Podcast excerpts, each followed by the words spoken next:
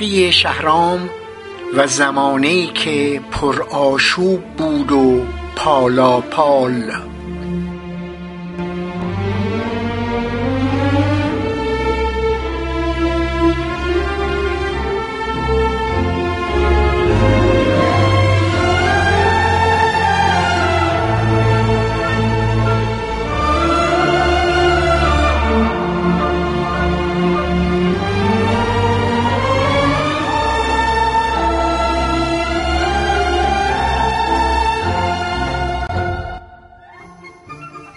پالاپال چیزی سخت بود که بسیار پاید. دقیقی گوید به فر و هیبت شمشیر تو قرار گرفت زمانه ای که پرآشوب بود و پالاپال آشفته پر از هیاهو و غوغا.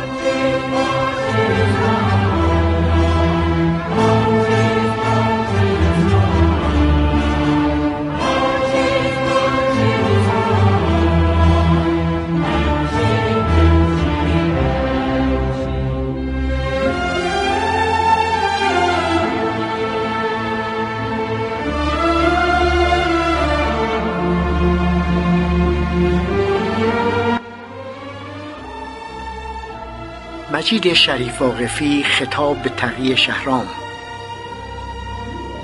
تو همه را به تحلیل از خود و انتقاد از خود واداشته ای اما خودت تا به حال یک بار هم که شده تحلیل و انتقاد کوچکی نیز از خود نکرده ای مگر انسان بی عیب و نقص هم قابل تصور است و اصلا وجود دارد؟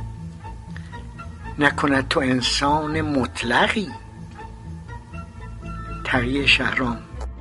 راست می‌گویی من هم باید از خود انتقاد بکنم. بزرگترین انتقاد وارد بر من پیچیدگی جهان مادی و سادگی ذهن من است.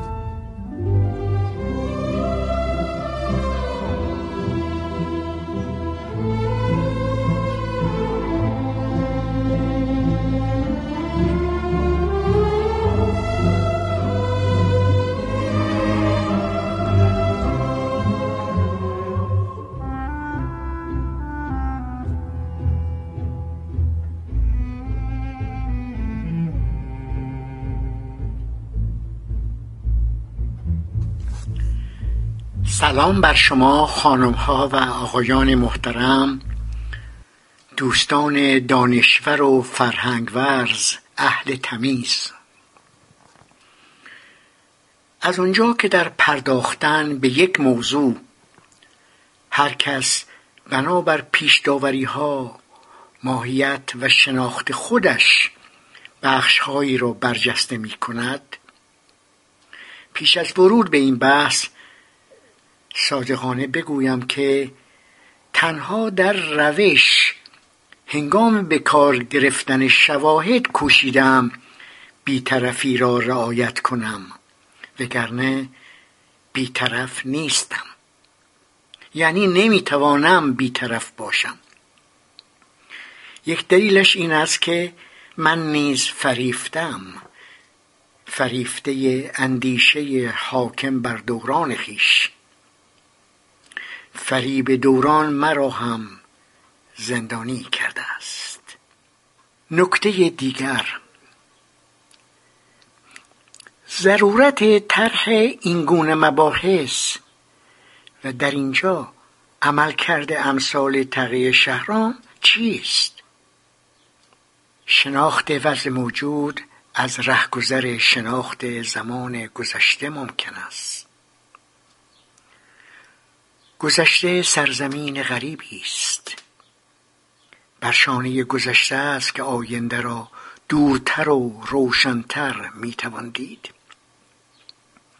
دوستان خردمند و دردمند اگر یادمانها را زنده نکنیم استبداد مغلوب ما را با ژورنالیسم مبتزل سیاسی که معمولا از دانش سیاسی توهیست مشغول می‌دارد و چهره سازان این سرای درشت. همانها که رنگدانها گرفتند به کف ما را به دنبال پروژه های خودشان میکشانند.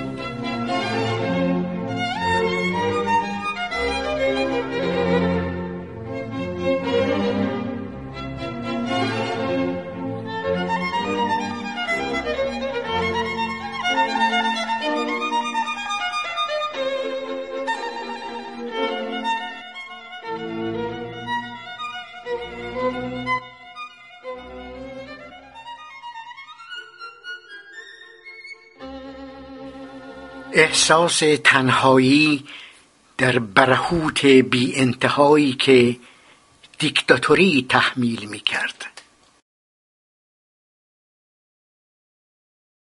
وقتی در سال 1349 موسا خیابانی تقیه شهرام را عضوگیری کرد شهرام سراپا شور بود. سیاهی و ستم زمانی خیش را بر نمیتافت و مثل بسیاری از مبارزین و مجاهدین خود را به آب و آتش می‌زد. او عافیت طلبی پیشه نکرد و در استقبال از خطرات پیشگام بود. در دشوارترین شرایط روبروی رژیم پهلوی ایستاد. اما کبر و غرور که ده بار بیشتر از توطعه های دشمن آسیب می‌زند به پر و پای او هم پیچید و بر زمینش کوبید. البته وقایع دردناک سال پنجاه و چهار که برادر کشی و سوزاندن پیکر شری واقفی تنها یک چشمش بود به عمق ظلمانی یک شب طولانی شبی که استبداد سلطانی پلاس سیاه خود را بر سر ملتی مظلوم کشیده بود نیز مربوط است. و به همین دلیل برای محکوم کردن اون باید ابتدا پیچیدگی اون شرایط را شناخت. احساس تنهایی در برهوت بی انتهایی که دیکتاتوری تحمیل می کرد ادامه مبارزه از یک سو و ایدولوژی خود را به کرسی نشاندن از سوی دیگر عملیات عجولانه و غیر منطقی تعصبهای کور و بالاتر از همه کبر و غرور کسانی که آیه های زمینی خود را انعکاس تحولات زیربنایی جامعه میپنداشتند همه با هم کار دست مبارزین می‌داد. اگرچه شهرام سربازی که رفت پایش را در یک کفش کرد که من ریشم را نمی تراشم و گاه کاتولیکتر از پاپ می‌شد. اگرچه در تأثیر از امثال محمد حیاتی جمله آغازین دعای سباه و برخی آیات قرآن و فرازهای از نهج البلاغه را از حفظ داشت اما به معنی واقعی کلمه از ابتدا چندان پایبند دین و مذهب نبود. این موضوع به نخوت و پیش افتادگی او از چشم موسی خیابانی که وی را عضوگیری کرد و رضا رضایی که تا زنده بود خیلی به وی پروبال نداد هم دور نبوده است. حسین عباسی برادر باقر عباسی که گرایش مارکسیستی داشت و رابطش شهرام بود در زندان تلویحا به جهانبینی شهرام گوشه زده بود. یادداشت کوتاهی که افسر نگهبان زندان ساری امیر حسین احمدیان پیش از فرار از زندان به جا گذاشت از اونجا که وی تحت تأثیر شهرام بود نکته مهمی را نشان می‌دهد. افسر مزبور انگیزه خود را چنین بیان می کند من می‌روم و این لباس ننگین را ترک می‌گویم تا دیگر گرسنگان گرسنه نمانند من خودم از زندان فرار کردم و می‌دانم در لحظات حساس گریز از زندان آدمی چه حالتی دارد. در این گونه شرایط اگر چیزی بنویسد و خودش بنویسد بی تردید ترجمان درون و زمیر اوست. احمدیان که با ابوذر ورداسپی نیز به نوعی مربوط بود دوست بود اون زمان گرایش مذهبی داشت. ولی در نوشته کوتاهش که وقت فرار در زندان به جا گذاشته اثری از اعتقاداتش و ادبیات ویژه مجاهدین در اون سالها دیده نمی شود و این نکته مهمی است.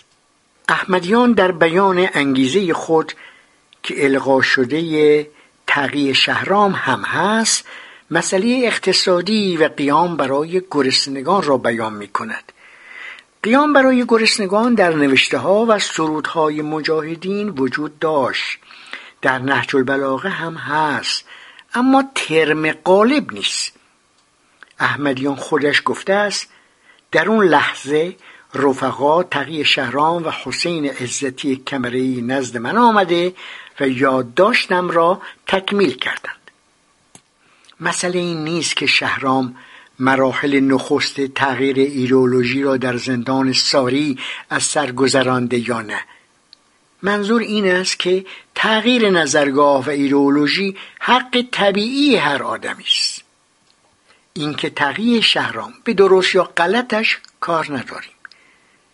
به نظرش این گونه آمد که از جهل اسلام به قول او به علم مارسیس رسیده هیچ اشکالی ندارد. خیلی هم خوب است که فردی با خودش و دیگران رو راست باشد و تغییر نظرگاهش را پنهان ندارد.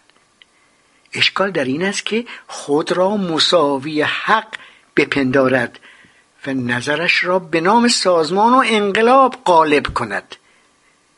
تغییر نظرگاه و ایدئولوژی حق طبیعی هر آدمی است. موضوع بر سر این است که او خودش را نوک پیکان تکامل میپنداش هوا برش داشته بود. و با خود حق بینی به قصب تشکیلات همت گماش و جوی ایجاد نمود که همه به خضوع و خشوع کشیده شوند.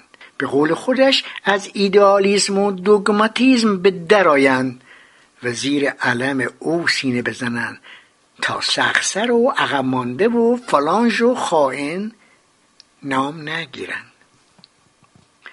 با اعمال روش های ضد انقلابی نهال سرسبز و زیبایی را که امثال حنیف نژاد با خون دل کاشته و آبیاری کرده بودند شکستند و بر ریشه هایش تیشه زدند و در مسیر فرصت طلبی سلطه طلبانی خود به روی همرزمان خیش تیخ کشیدند و اسباب نفاق و اختلاف درونی نیروهای خلقی را به بالاترین درجه فراهم کردند.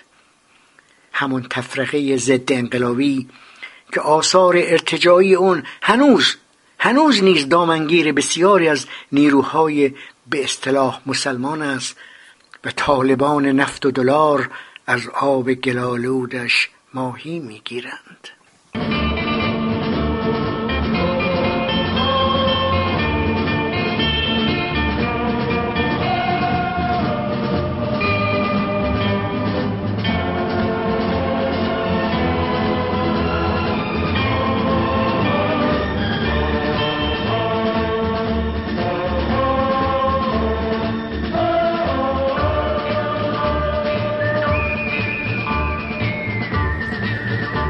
برادر کشی به مشی چریکی ربطی ندارد. اینکه شهرام قابیل را که نماد دوره کشاورزی بود از حابیل چون نماد دوره شبانی بود مترقی تر ارزیابی می کرد در مورد خورده بوجوازی و احتضار امپراتوری دلار مقاله نوشت البته برخلاف اونچه در کتاب سازمان مجاهدین خلق از پیدایی تا فرجام آمده و به صفحه 91 اظهارات خودش در دادگاه استناد شده دفاعیات بنیانگذاران مجاهدین را ایشان تقریر نکردند. اینکه تیز و هوشیار بود به مصطفی شعایان و علیرضا شکوهی علاقه داشت و پیش از فرستاده شدن به زندان ساری و همسلول شدن با حسین عزتی کمری به مارسیسم گرایش داشت. همه واقعی است.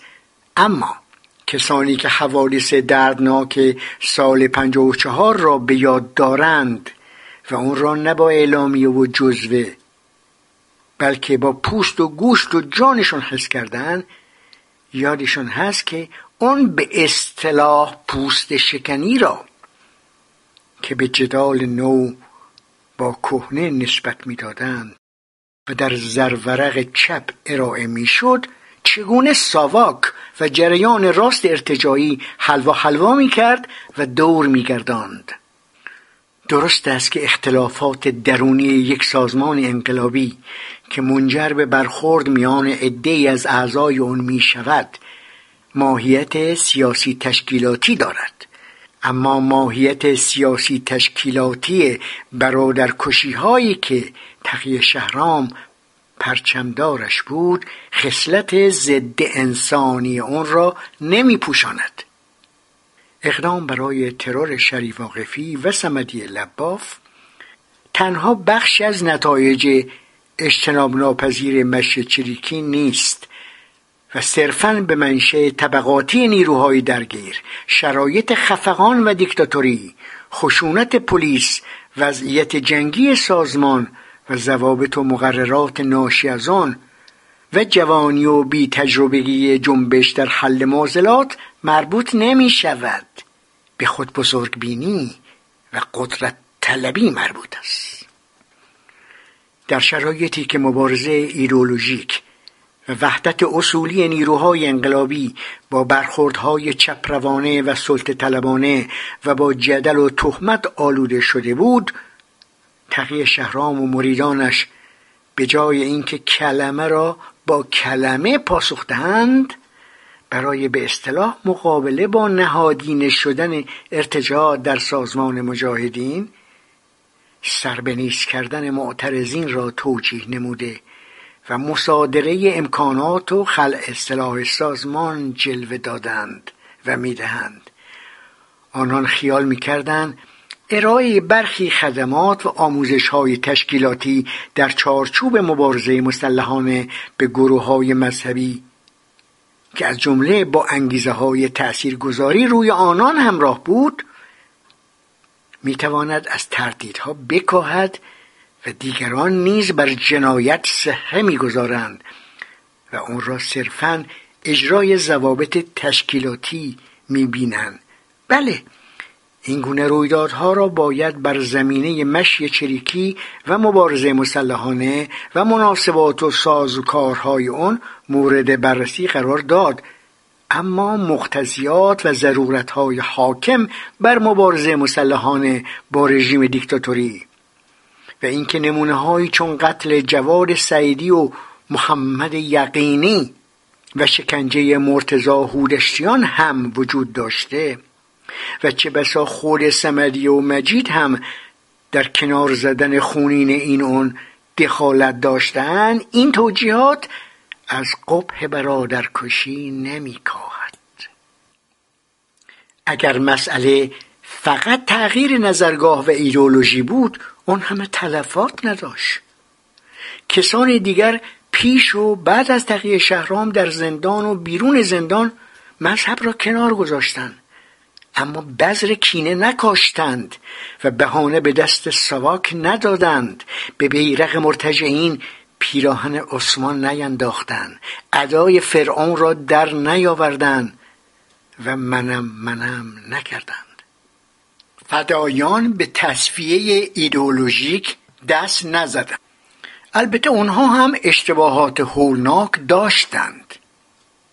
لاقل در پنج مورد تصفیه به اضافه گلوله سیمای چریک ها را لکه انداخت. اما به تصفیه ایدئولوژیک رو نیاوردند و از این لحاظ به رفقای خود از پشت خنجر نزدند. اما از این سو کم نبودند امثال فاطمه امینی که در مقطعی بدون ارتباط تشکیلاتی و بی سرپناه در طور ساباک قرار گرفتند و بعد در زیر شکنجه های ساباک جان دادند. کم نبودند کسانی که چون تسلیم نمی شدند تشکیلات مادر به امان خدا رهایشون می کرد و توسط گشتی های سواک شکار می شدند. ضربه به اعتماد یک خلق جز به سود دشمن و نیروهای واپسگران نبود و به کت مردم ایران نمی رود که داستان همش تغییر نظرگاه و ایرولوژی و جدال به اصطلاح نو با کهنه است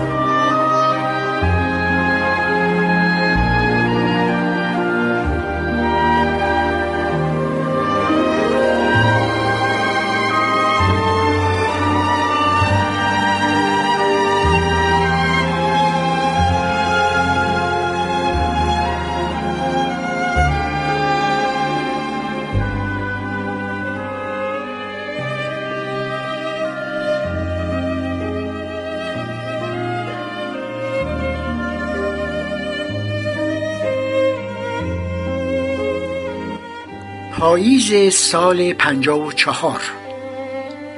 گفتگویی بین تقیه شهرام و جواد قادی از مجاهدین. با حمید اشرف و بهروز ارمغانی. از چریک های فدایی صورت می‌گیرد. که سال 2010 بخشی از آن را تراب حقشناس منتشر پیش از اون که به خروج تقیه شهرام از کشور رفتن او به پاریس انقلاب هفت و بازگشت او به ایران و بعد جریان دستگیری وی برسیم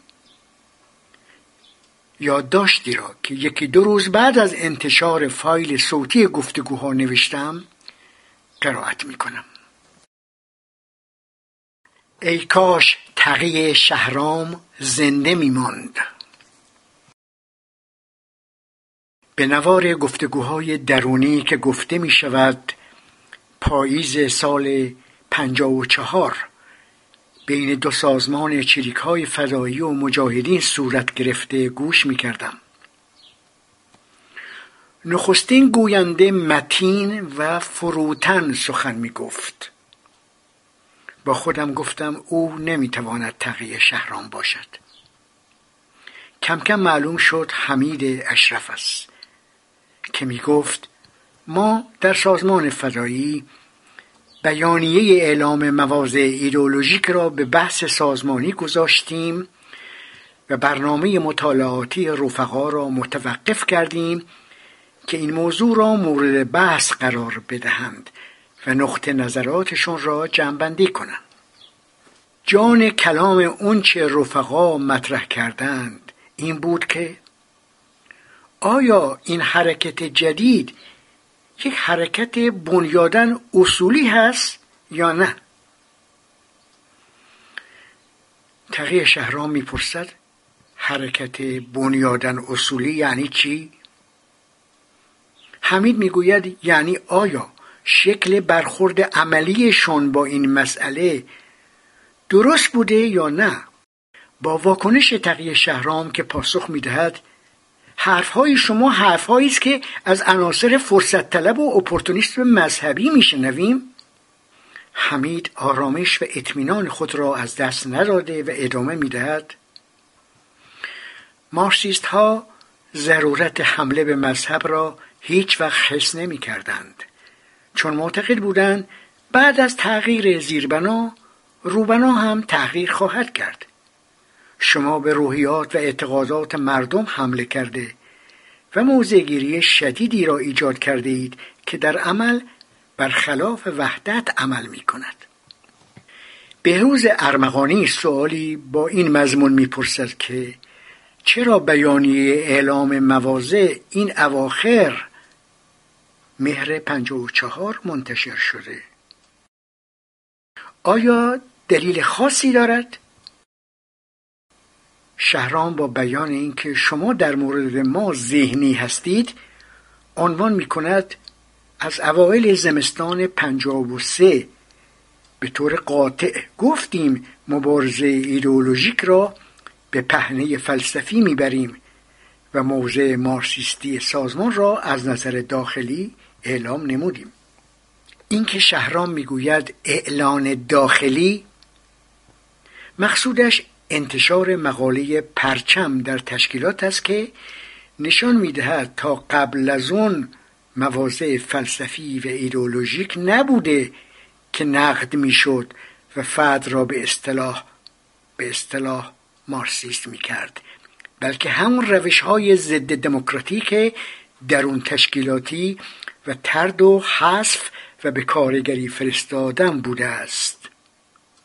بماند که بعد از انتشار مقاله پرچم هم بحث ایدئولوژیک و فلسفی نبوده و ترجیبند شهرام در گفتگو با حمید اشرف رسیدن به مارسیزم در جریان عمل انقلابی فقط خود وی را قانع می کند شهرام ادامه می دهد می‌خواستیم بیانیه را زودتر بنویسیم اما با خونه گردی های ساواک روبرو شدیم.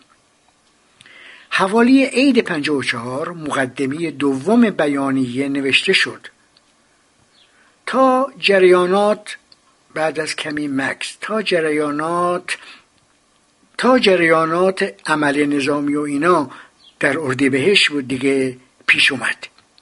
در واقع اشاره می کند به قتل مجید شری واقفی در 16 اردیبهشت 54 تصمیم داشتیم بیانیه را در تابستون 54 منتشر کنیم که ضربه به رفقای ما پیش آمد. اشاره می‌کنه به دستگیری وحید افراخته و محسن خاموشی. و این جریان باز کار را عقب انداخت. حمید اشرف می‌پرسد چه ضرری داشت شما نوشته هایتون را با ما هم در میان بگذارید؟ شهرام از عدم اعتماد به فدایان حرف می‌زند و از جمله می‌گوید شما کتاب نیکیتین را به ما ندادید. شما موضع مارسیستی در مورد ما نمی‌گیرید. سخنان سنجیده تقی شهرام در مورد شوروی و لیبی نوار شماره 9 آ. آموزنده بود. اما قضاوت وی در مورد نقشه سواک برای بدنام کردن دکتر شریعتی و اونچه سواک امر کرد روزنامه کیهان انتشار دهد ناسنجیده. عوض کردن گاه به گاه مباحث توسط وی گذاشتن حرف در دهان مخاطب و دویدن در بحث ها و از این شاخه به اون شاخه پریدن روال منطقی گفتگو را به هم می‌زد. هوشیاری مخاطبین تقیه شهرام. حمید اشرف و بهروز ارمغانی که پشت طرح به اصطلاح جبهه واحد او را می‌خوانند و بازی نمی‌خورند قابل تحمل بود و آرامش و وقار آنان مرا تحت تأثیر قرار داد. در فایل صوتی شماره چهار بی وقتی حمید اشرف از مجید شریواقفی اسم می‌برد که گویا پیش از آذر سال سه به کارگری فرستاده شده تقیه شهرام با شنیدن اسم مجید با قهقهی زشت واکنش نشان می‌دهد که بسیار بسیار پرمعناست. واقعش این است که این گونه حرکات ناخداگاه همچنین زبان خودش عمل است و آستانه و پیشاهنگ کردار آدمی گفتار اوست. تقیه شهرام در این گفتگو یکی دو بار تأکید می کند باید قدرت سیاسی تشکیلاتی و نظامی خودمون را حفظ کنیم.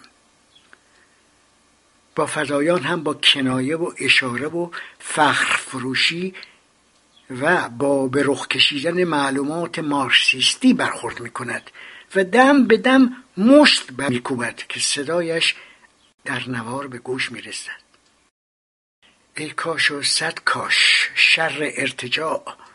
دامنگیر تقیه شهرام نمی‌شد و اون انسان مبارز و سخت کوش که قسم و آیه هایش در همین گفتگو به خدا قسم به پیر و پیغمبر نمی‌دونم والا.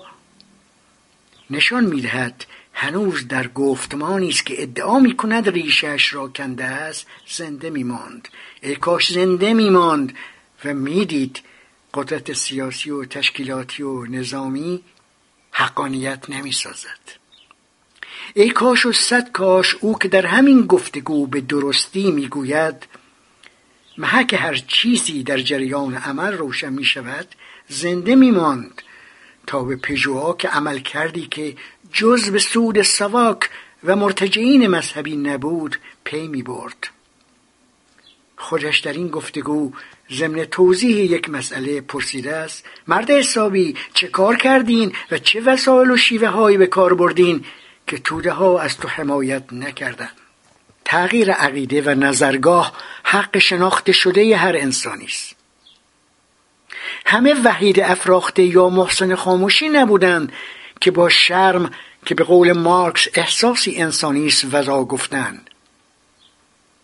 وحید افراخته علا رقم رشادت ها و مایه گذاری های پیشین و نیز شکنجه های بسیار سختی که در آغاز تحمل نمود سرانجام به جلد بازجویان رفت و حتی از سمدیه و سعید شاهسمندی یعنی از خائنین شماره دو و سه به تعبیر شهرام به نوعی بازجویی می‌کرد. اما همه چنین نبودن. پاروی انصاف نگذاریم.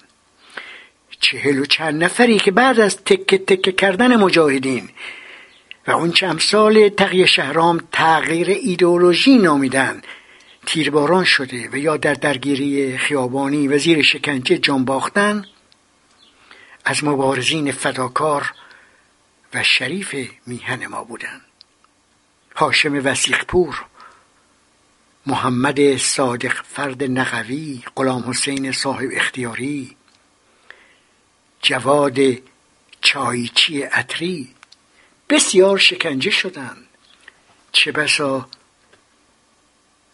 زیر شکنجه جان باختند اما این واقعیت دردناک را نمی‌توان پنهان کرد که اونچه باعث بروز زودرس جریان راست ارتجاعی شد برادرکشی در میان مجاهدین بود که شهرامیزم حاکم بر سازمان در آن سالها به عنوان یک عمل انقلابی به عنوان یک عمل انقلابی تئوریزه می کرد مارسیست های اصولی امثال شکرالله پاک نژاد ناصر کاخساز هوشنگ عیسی بگلو بیژن چهرازی رضا شلتوکی یحیی رحیمی چنگیز احمدی عزیز یوسفی سعید سلطانپور هیبت الله معینی و یوسف کشیزاده نیز.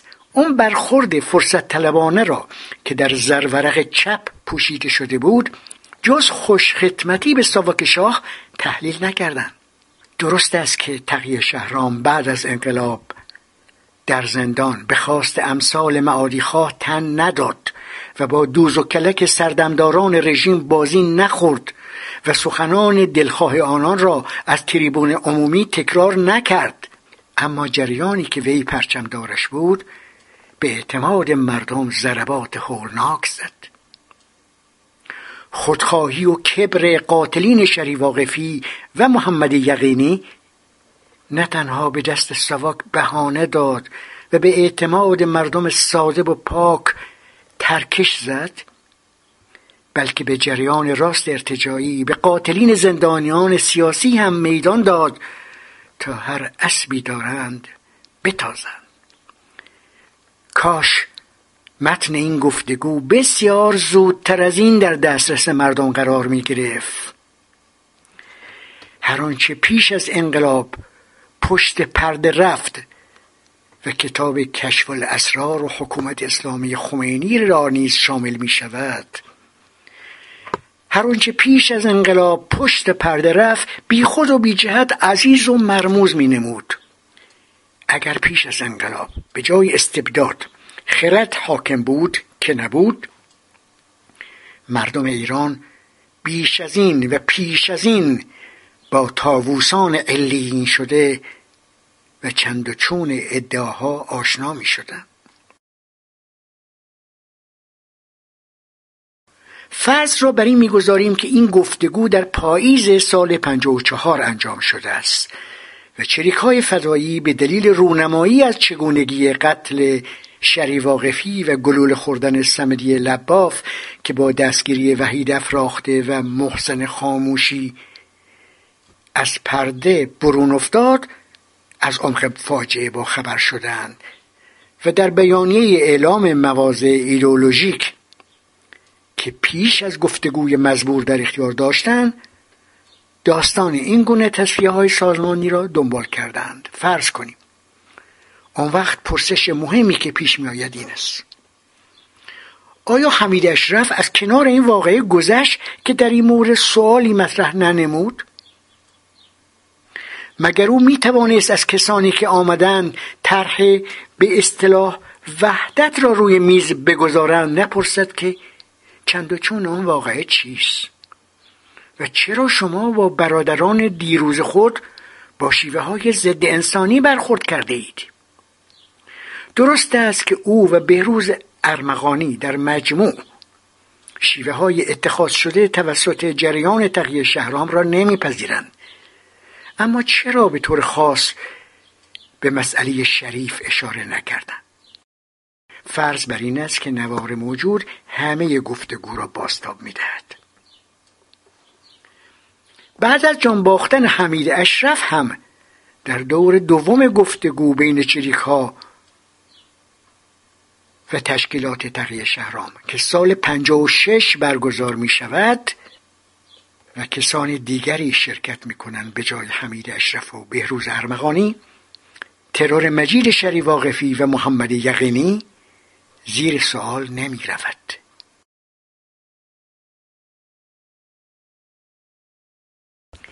در شرایطی که مبارزه ایدئولوژیک و وحدت اصولی نیروهای انقلابی با برخوردهای چپروانه و سلطه طلبانه و با جدل و تهمت آلوده شده بود تقی شهرام و مریدانش به جای اینکه کلمه را با کلمه پاسخ دهند برای به اصطلاح مقابله با نهادین شدن ارتجاع در سازمان حنیف سربنیز کردن منتقدین خود را توجیه نمودند. و اعتراض شریف و یارانش را مصادره امکانات و خلع سلاح سازمان جلوه دادند. آنان خیال می‌کردند ارائه برخی خدمات و آموزش های تشکیلاتی در چارچوب مبارزه مسلحانه به گروه های مذهبی که از جمله با انگیزه های تأثیرگذاری روی آنان همراه بود می‌تواند از تردیدها بکاهد و دیگران نیز بر جنایت سهه می‌گذارند. درست است که این گونه رویدادها را باید بر زمینه مشی چریکی و مبارزه مسلحانه و مناسبات و ساز و کارهای اون مورد بررسی قرار داد. اما مختزیات و ضرورتهای حاکم بر مبارزه مسلحانه با رژیم دیکتاتوری و این ادعا که پیشتر خود سمدی و مجید هم در کنار زدن خونین این اون دخالت داشتند از قبح برادرکشی نمیکاهد گرچه ماهی از سر گنده گردد نیز دوم اما نباید برادرکشی ها را تنها پای امثال شهرام نوشت. همه همه تشکیلات مسئول بودند. نباید تنها یک نفر را مسئول این رخدادها تلقی نماییم. آب از سرچشمه از ساختار تشکیلاتی که زمینه قدرتگیری مطلق راه بر آن را فراهم می کند گلالوده است. آب گلالود آلودگی را تکثیر می کند در نمونه سانسور نشده بیانیه اعلام مواضع ایدولوژیک یک جمله در مورد سمدی لباف مرا به فکر فرو برد که چه ضرورتی داشت؟ که چه ضرورتی داشت تقیه شهرام در مورد وی که در کمیته مشترک ضد خرابکاری شکنجه می‌شد خبری را انتشار دهد که برای سواک نامعلوم بود. واقعا نامعلوم بود. جدا از این یا اون تکنویسی که بگذریم در مورد سمدیه سواک با استناد به جمله زیر در بیانیه اعلام مواضع ایدولوژیک سمدیه را به زنجیر کشید. اون جمله این بود. سمدیه لباف به احتمال بسیار زیاد از طرف دشمن نیز به دلیل شرکت در یکی دو واقعی نظامی از جمله شرکت در واقعی اتفاقی کشته شدن معمور ژاندارمری که به دنبال جستجوی مواد مخدر قصد بازرسی او را در مسجد هاشمی داشت محکوم به اعدام خواهد شد. بعد به ناراستی گفته است این وقایع لو رفته است.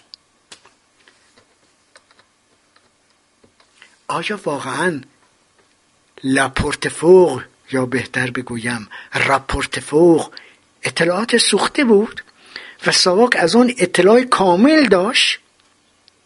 فرض کنیم چنین باشد. خب طرح این مسئله چه ربطی به اعلام مواضع ایدولوژیک دارد؟ بگذاریم که در نسخه اول بیانیه صحبت از مقاومت وحید افراخته و خیانت مرتضا سمدی لباف شده و در نسخه بعدی بدون انتقاد از خود فقط صورت مسئله پاک می شود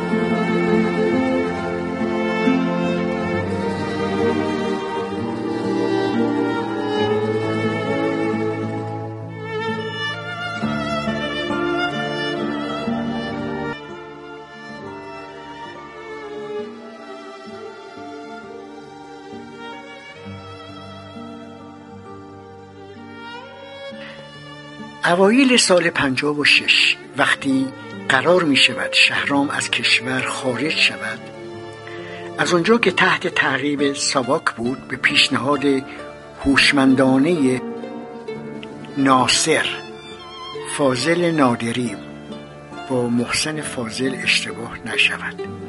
با یک ژیان که جواد قادی برایشان کرایه کرده بود از تهران به چشمه آبگرم رینه در استان مازندران دامنه جنوبی دماوند می روند.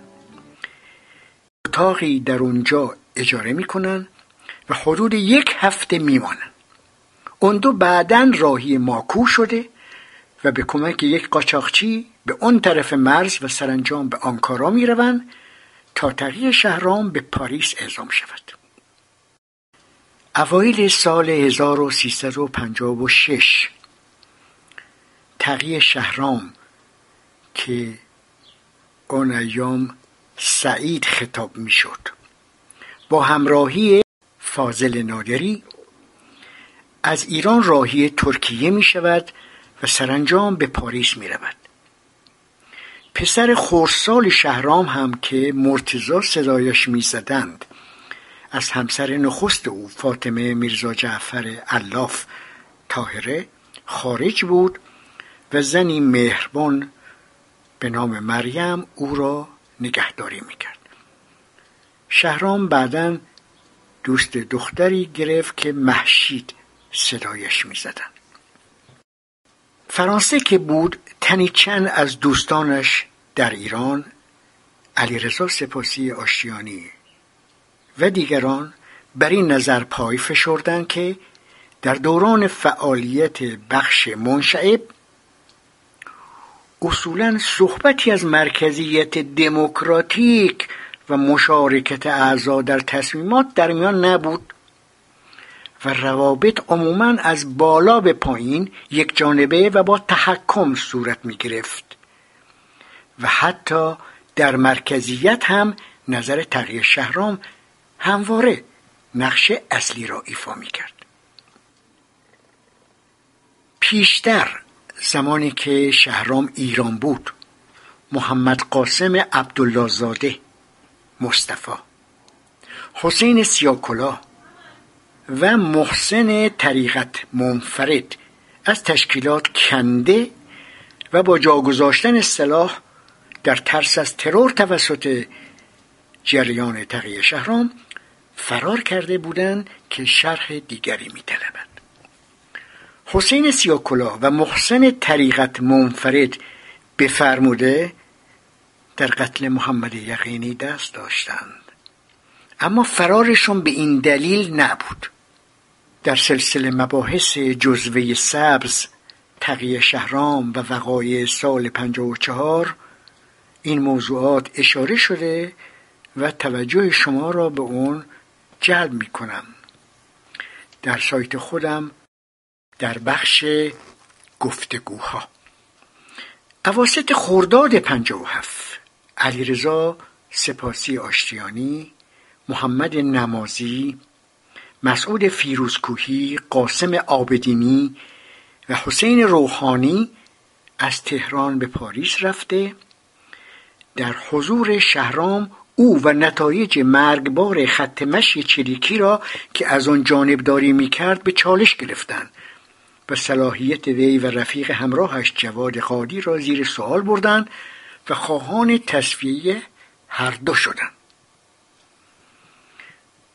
در بازگشت به ایران نقد و بررسی سیاست های گذشته سازمان در عرصه های گوناگون ادامه یافت و خط مشی چریکی صلاحیت رهبری سابق به کار بردن شیوه های تروریستی حل تضادهای درون خلقی با گلوله و کلورات پتاسیوم و بسیاری از سیاست های انحرافی گذشته سازمان تقیه شهرام مورد انتقاد قرار گرفت و رد شد.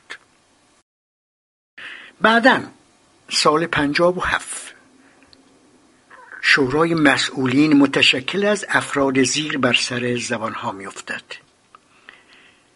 علیرضا سپاسی آشیانی حسین احمدی روحانی مسعود پور کریم مسعود فیروز کوهی احمد علی روحانی بهجت مهرآبادی شهرام محمدی باجگیران مظاهر محمودی قاسم آبدینی مسعود جیگارهی محمد نمازی و فردی با اسم مستعار سلیم. مهرداد دال نمی‌دونم. معترضین ترور محمد یقینی مجید شریف واقفی و مرتزا سمری لباف را به شدت محکوم کردند. در مورد ترورها سازمان تقیه شهرام حتی زنده یا تراب حقشناس را در جریان قرار نداده بود.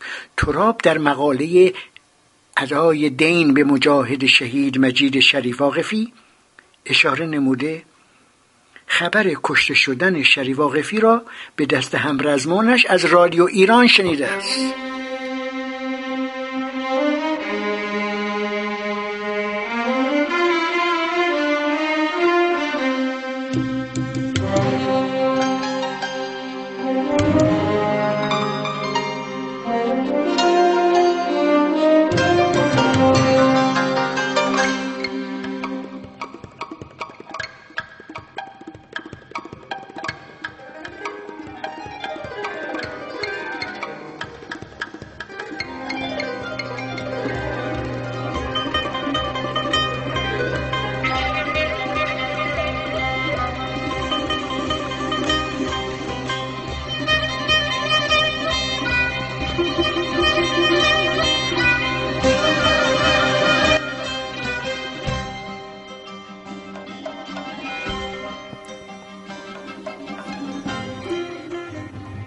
محمد آقای خیاط تقی شهرام را گیر میاندازد.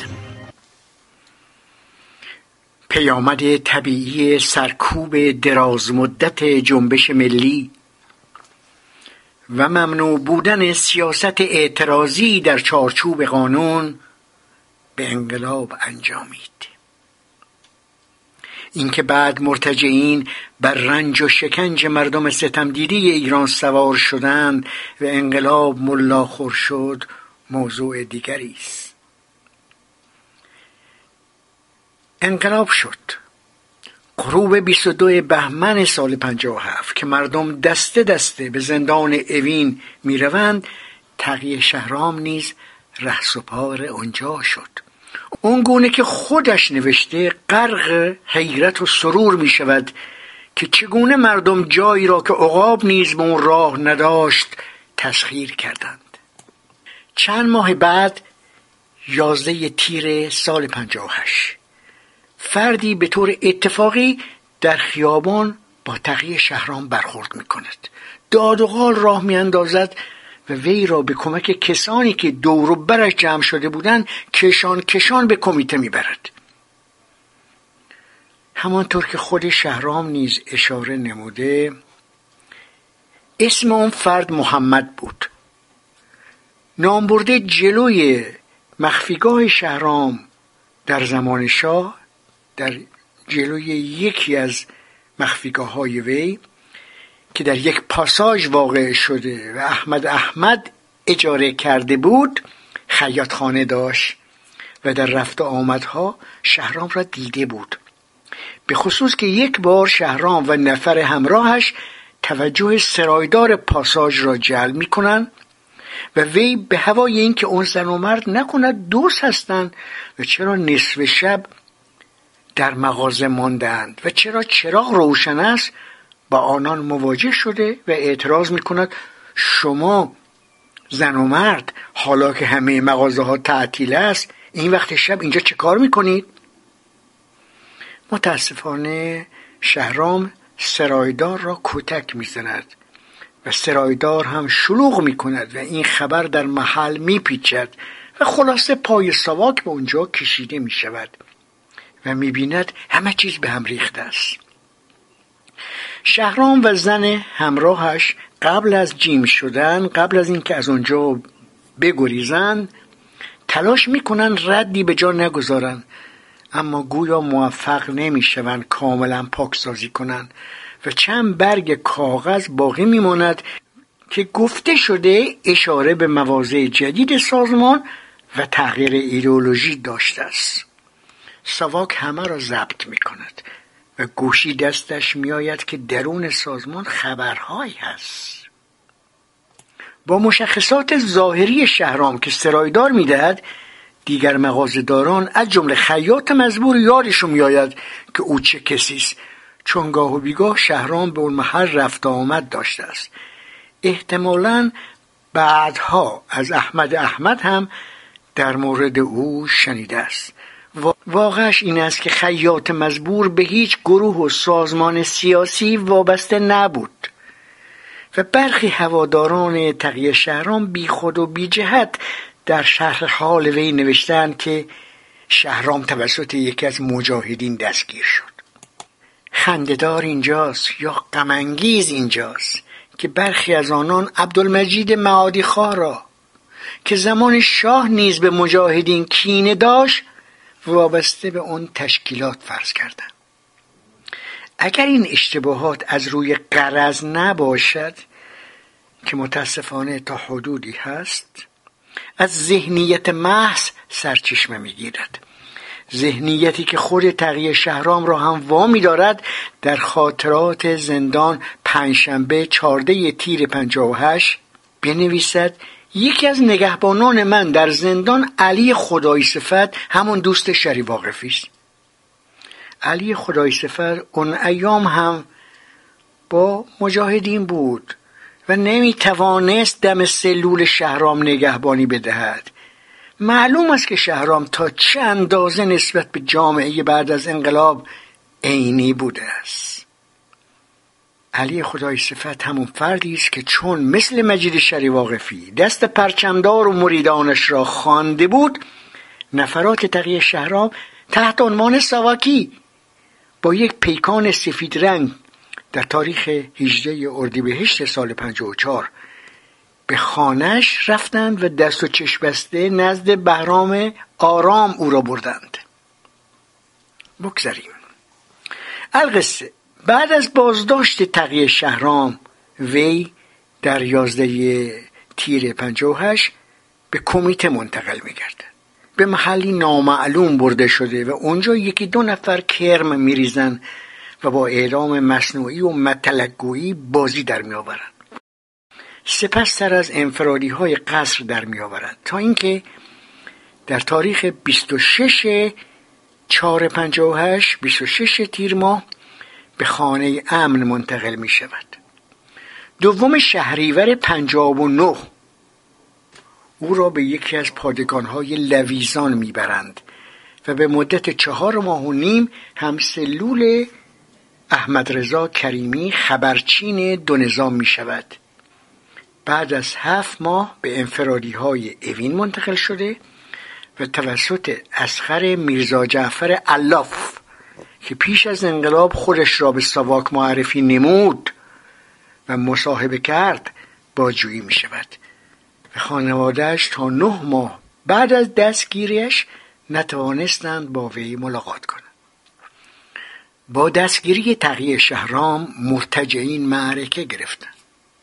مجاهدین در اطلاعیه‌ای با عنوان دستگیری و نحوه محاکمه پرچمدار کودتای فرصت طلبانه بر علیه سازمان مجاهدین خلق ایران نوشتند از آنجا که کلیه جرایم متهم مستقیم و غیر مستقیم در ارتباط با مجاهدین خلق ایران بوده است حضور نماینده سازمان در کلیه مراحل تحقیق و محاکمه ضروری است.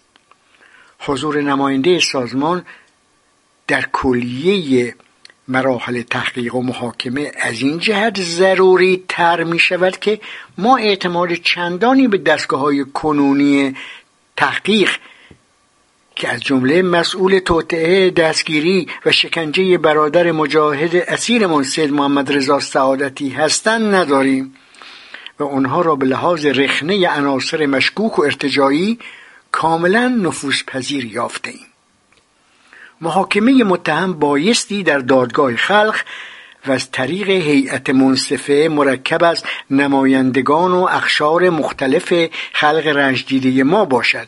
در غیر این صورت هیچ دادگاهی برای قضاوت در این مورد صلاحیت ندارد.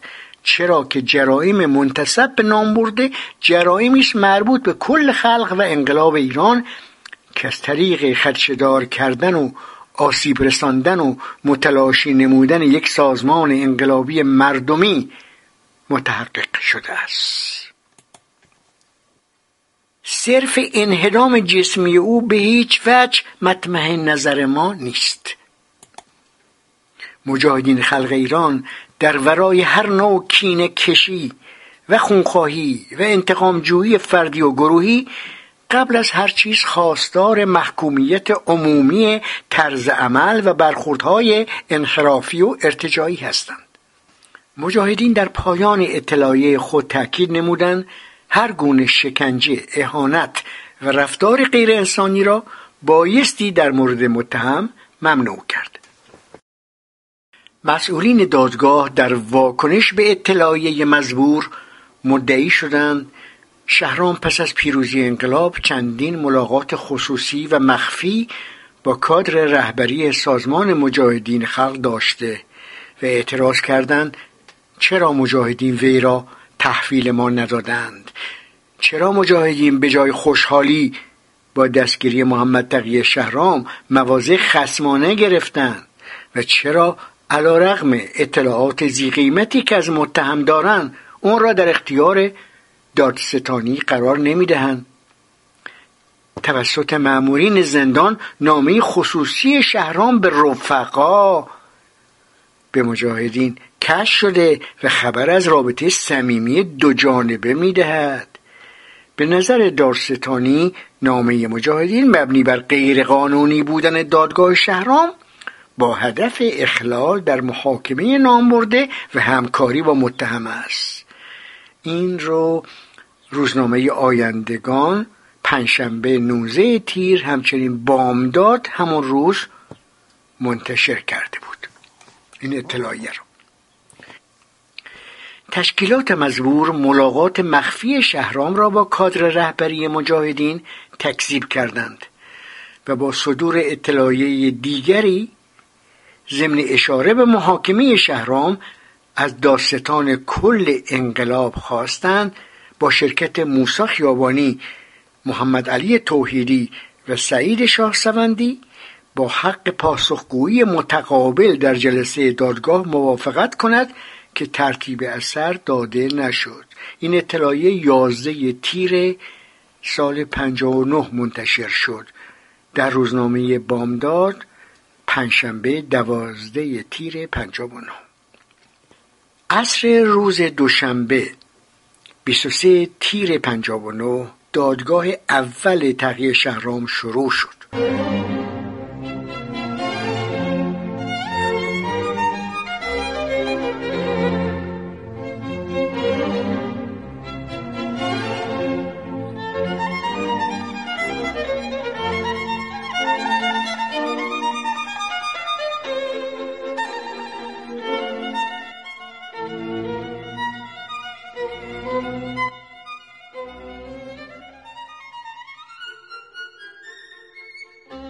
وی ابتدا در جلسه حضور نیافت و دادگاه را از پایه مورد سوال قرار داد و به خبرنگاران گفت که مایل است در یک دادگاه عادی محاکمه شود و نه در داد و نه در دادگاه ویژه انقلاب که مخصوص رسیدگی به اتهامات کسانی است که مستقیما با رژیم گذشته همکاری داشتند.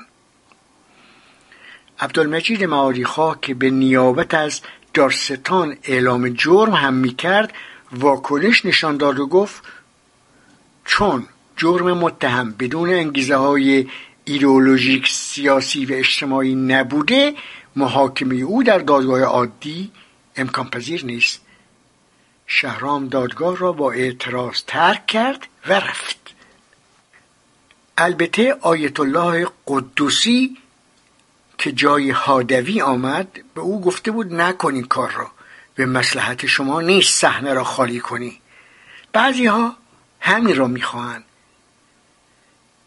قدوسی شر اسخر سباقیان و قرزی را از سر شهرام کوتاه کرده بود و از این بابت شهرام راضی بود. در باجویهای اولیه وی این دو نقش داشتند. عبدالمجید معادی خواه اختار کتبی داد که اگر متهم در دادگاه حضور نیابد محاکمه قیابی خواهد شد. لاجوردی به عنوان نماینده دارستان اختارنامه معادی خواه را در سلول شهرام به وی داد. خبرنگاران و عکاسان هم به سلول وی رفتند و با او گفتگو نمودند. شهرام گفت چون دادگاه برای وکلای من مانع تراشی می کند و از طرفی صلاحیت رسیدگی به اتهام مرا ندارد اعتراض دارم. سپس دو نامه ای را که برای قدوسی و معادی خواه نوشته بود برای خبرنگاران قرائت کرد و دستخط خودش را به خبرنگار کیهان داد. از شهران پرسیدن چرا سازمان مجاهدین از شما شکایتی نکرده است؟ وی گفت مجاهدین هیچگاه مسئله سیاسی را به مسئله جنایی تبدیل نمی کنند. چند سوال دیگر هم پرسیده شد که وی جواب نداد. سپس لاجوردی گفت آقای محترم تصمیم خودتون رو بگیرید. شما به دادگاه میایید یا نه؟ شهرام از خبرنگاران پرسید به نظر شما صلاح من در این است که در دادگاه شرکت کنم یا نه؟ خبرنگاران گفتند شما که می‌گویید حرفهای زیادی برای گفتن دارید بهتر است بیایید. بیایید و حرفهای خود را بزنید. اگر مستدل باشد این دیگر به عهده دادگاه است که تحقیقات در آن زمینه را ادامه دهد. شهرام بعد از شنیدن نظرات آنان در دادگاه شرکت کرد. اما اونجا بحث و جدل پیش آمد و شهرام به حق روی این نکته که مسئله وکلای من حل نشده و شما هر دوی اونها را رد کرده اید انگوش گذاشت. گفته شد آقایان محمدی گیلانی و معادیخواه حکام شرع از وکلای شما امتحان مبانی قضا و جزای اسلام گرفتند و آنان مقبول واقع نشدند. شهرام مایل بود امیر حسین احمدیان افسری که با هم از زندان ساری فرار کرده بودند. آلاد پوش و محمد صادق در دادگاه شهادت بدهند و از محمد کچوی رئیس زندان اوین پرسید اگر اونها به دادگاه بیایند دستگیر می‌شوند؟ کچویی جواب داد خیر. محمد کچویی به خانواده شهرام زنگ می‌زند.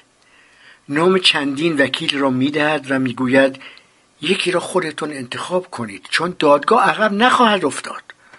اما گویا در بیطرفی وکلا اما و اگر می شود با هادی اسماعیل زاده و رضا متین نژاد هم گیلانی و مادیخا موافقت نمی کنند چون در امتحان آنان نمره نیاورده بودند.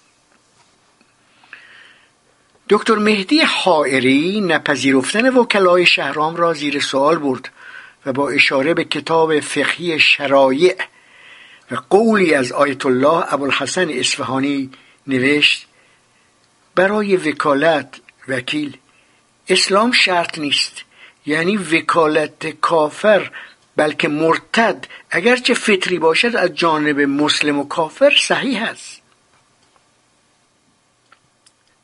تقیه شهرام تقاضا کرد دادگاه به تأخیر بیفتد تا وکلای خودش را انتخاب کند. قبول نشد.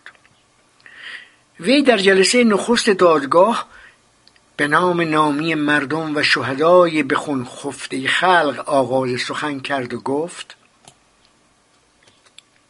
معروف است که می‌گویند تاریخ دو بار تکرار می شود یکی به صورت تراژدی و دیگر بار به صورت کمدی درام. و ما در دومی هستیم. خیلی وقت نمیگذرد که ما به صورت خرابکار و برهم زننده نظم محکوم می شدیم و با شکنجه و زندان و سلول های انفرادی روبرو بودیم. مشخص بود ما با حکومت و امپریالیزم می جنگیدیم و اساس امنیت اون روز را به هم می ریختیم اینها که می‌گویم مقدمی است بر رد صلاحیت دادگاه که مردم بفهمند آیا سازمان ما یک سازمان انقلابی بود یا یک سازمان تروریستی و مافیایی. معادی خواه حرفش را قطع کرد که آقا روزه نخوانید. شما اول بگویید صلاحیت دادگاه را قبول دارید یا نه؟ دویست نفر را در همینجا دو ساعت است سر کار گذاشته اید. قهر کرده اید. دوباره قانع شده و آمده اید. حالا بفرمایید آیا صلاحیت دادگاه را قبول دارید یا ندارید؟ شهرام گفت من خاک پای مردم هستم. من خود را جز خدمتگزار ناچیز خلق و انقلاب نمی‌دانم. معادی خواه جواب داد مردم گوششون از این حرفها پر است. صلاحیت دادگاه را قبول دارید یا ندارید؟ شهرام گفت من پانزده ساعت می‌توانم در این مورد حرف بزنم. گفتن ما به شما سی ساعت وقت میدیم اما اول باید روشن کنید. صلاحیت دادگاه را میپذیرید یا نه؟ مهادی خان لابلای صحبتش گفت انقلاب اسلامی در مورد آمریکا سرخم نکرد. چه رسد به سازمانی که چند اسلحه کش دارد؟ بیشتر حضار تکبیر فرستادند پشت سر هم. سالن پر از تماشاچی بود. دو پسر کوچک علی میرزا جعفر الاف عکس پدرشون را که قربانی تصفیه های سازمان شده بودند در دست داشتند و خیلی ها بلند بلند گریه می‌کردند. شهرام دادگاه را تحمیلی خواند. معادی خواه گفت علاوه بر شورای انقلاب صلاحیت این محکمه توسط مردم تایید شده و از این رو نیازی به توجیه بیشتر نوع محاکمه نمی باشد. لاجوردی کیفرخواست را قرائت کرد. پس از قرائت کیفرخواست شهرام مجددا به ماهیت دادگاه اعتراض نمود و جلسه را ترک کرد. پدر و مادر و خواهرانش هم با اعتراض از دادگاه بیرون رفتند و دور دست مادیخواه و لاجوردی افتاد. شروع کردن به بد و بیرا گفتن به مجاهدین. هدف انگار کوبیدن کسانی بود که با هزار زحمت مجددا سازمان را سر پا نگاه داشته بودند و ربطی هم به جریان شهرام نداشتند بلکه معترض به اون بودند. اما دم و دقیقه به آنان گیر می‌دادند شهرام در دادگاه دوم هم حاضر نشد. البته برای شرکت در دادرسی رابطی پیشنهاد کرد که این پیشنهاد پذیرفته نشد. عبدالمجید معادیخواه خیلی تلاش کرد تا مشروع دادگاه اول شهرام از تلویزیون پخش شود اما شاید به خاطر طرح برخی مسائل نادرست و غیر واقعی توسط مدعیان شهرام شورای سرپرستی صدا و سیما مانع پخش آن شد. کشته شدن رضا رضایی هم که کار سواک بود به گردن شهرام افتاده بود.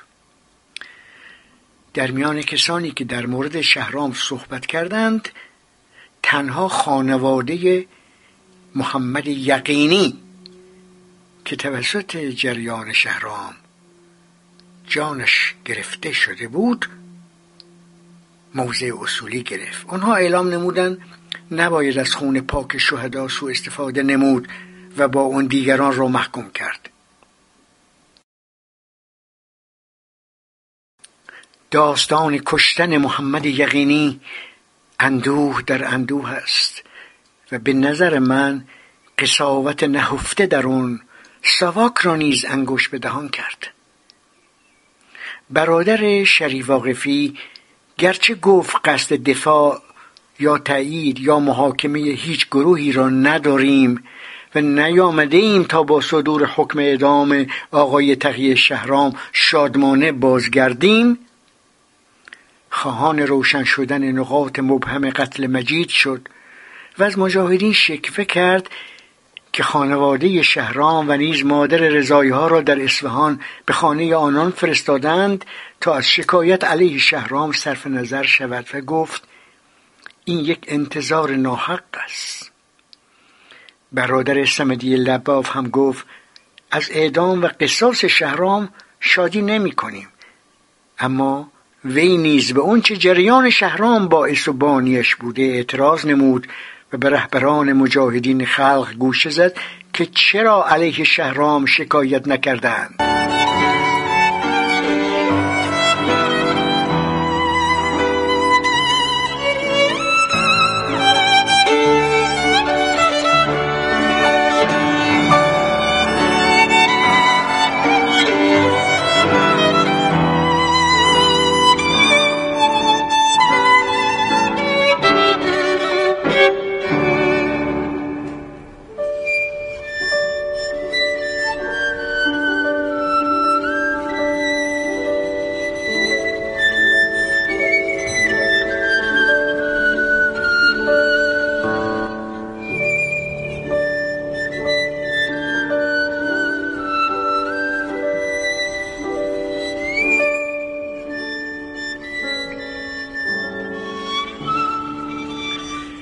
در این میان قوم خیش های علی میرزا جعفر علاف که او نیز توسط جریان شهرام کشته شده بود همچنین احمد احمد که مدعی بود خودکشی همسرش فاطمه فرتوکزاده ابهام دارد و زیر سر جریان شهرام است جانب سخنان اسدالله لاجوردی که شهرام را عامل قتل انقلابیون مسلمان معرفی نمود گرفتند و این دو نیز علیه سازمان مجاهدین سنگ تمام گذاشتند معادی خواه مدعی شد جریان شهرام به آیت الله طالقانی رفسنجانی لاهوتی و مهدوی کنی هشدار داده بود که اگر با ما مخالفت کنید و کشته شدید همه میپذیرند که کار ساواک بوده است. می‌گفت خودم این موضوع را از آیت الله طالقانی شنیدم. یکی با صدای بلند گفت وحید افراخته به منوچهری با جوی ساواک قصد کشتن آیت الله بهشتی را اطلاع داده است توسط جریان شهرام. کشته شدن فرهاد صفا که به دست ساواک روی داده بود و فردی به نام حسن توسلی و خیلی موارد بی اساس را پای شهرام گذاشتند. الیسخر میرزا جعفر علاف که پیش از انقلاب خود را به ساواک معرفی کرد و با روزنامه کیهان هفت اردیبهشت پنجاه و هفت شماره ده چلو چهار مصاحبه داشت. در دادگاه شهرام هرچه دلش خواست گفت. او کشته شدن رضا رضایی را هم به گردن شهرام انداخت. ایشون علی اسخر میرزا جعفر علاف برادر علی میرزا جعفر علاف است که پیشتر اشاره شد فرزندانش در دادگاه عکس او را سر دست گرفته بودند.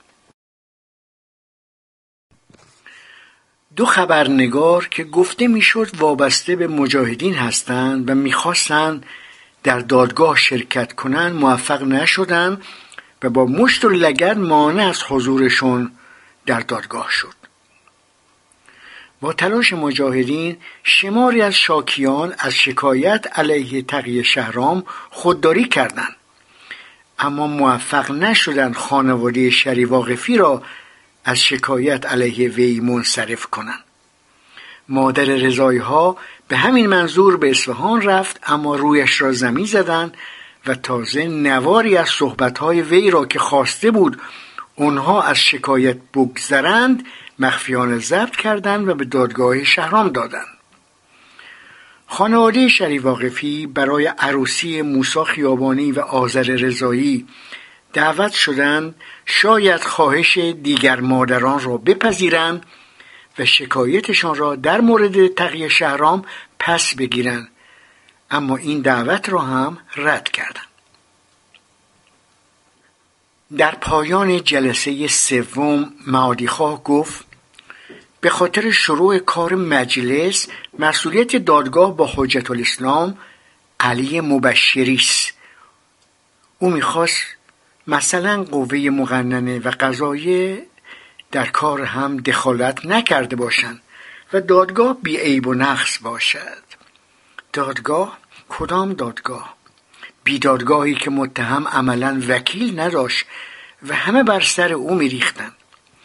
با جویان شهرام آتش تهیه میریختند و بامبول در می آوردند خودشون از قول کارگران ایران ناسیونال اعلامیه نوشته بودند که ما خواستار اعدام محمد تقی شهرام هستیم. او عنصر کثیف ضد خلق و نور چشمی شاه و همکار ساواک است. مردم به هوش باشید که عده رزل و اوباش به نام وکیل صلاحیت دادگاه نامبرده را زیر سوال بردند. عبدالکریم لاهیجی هدایت الله متین دفتری و مقدم مراغی همچنین حسن نزی نوکر CIA و نفوذی آمریکا.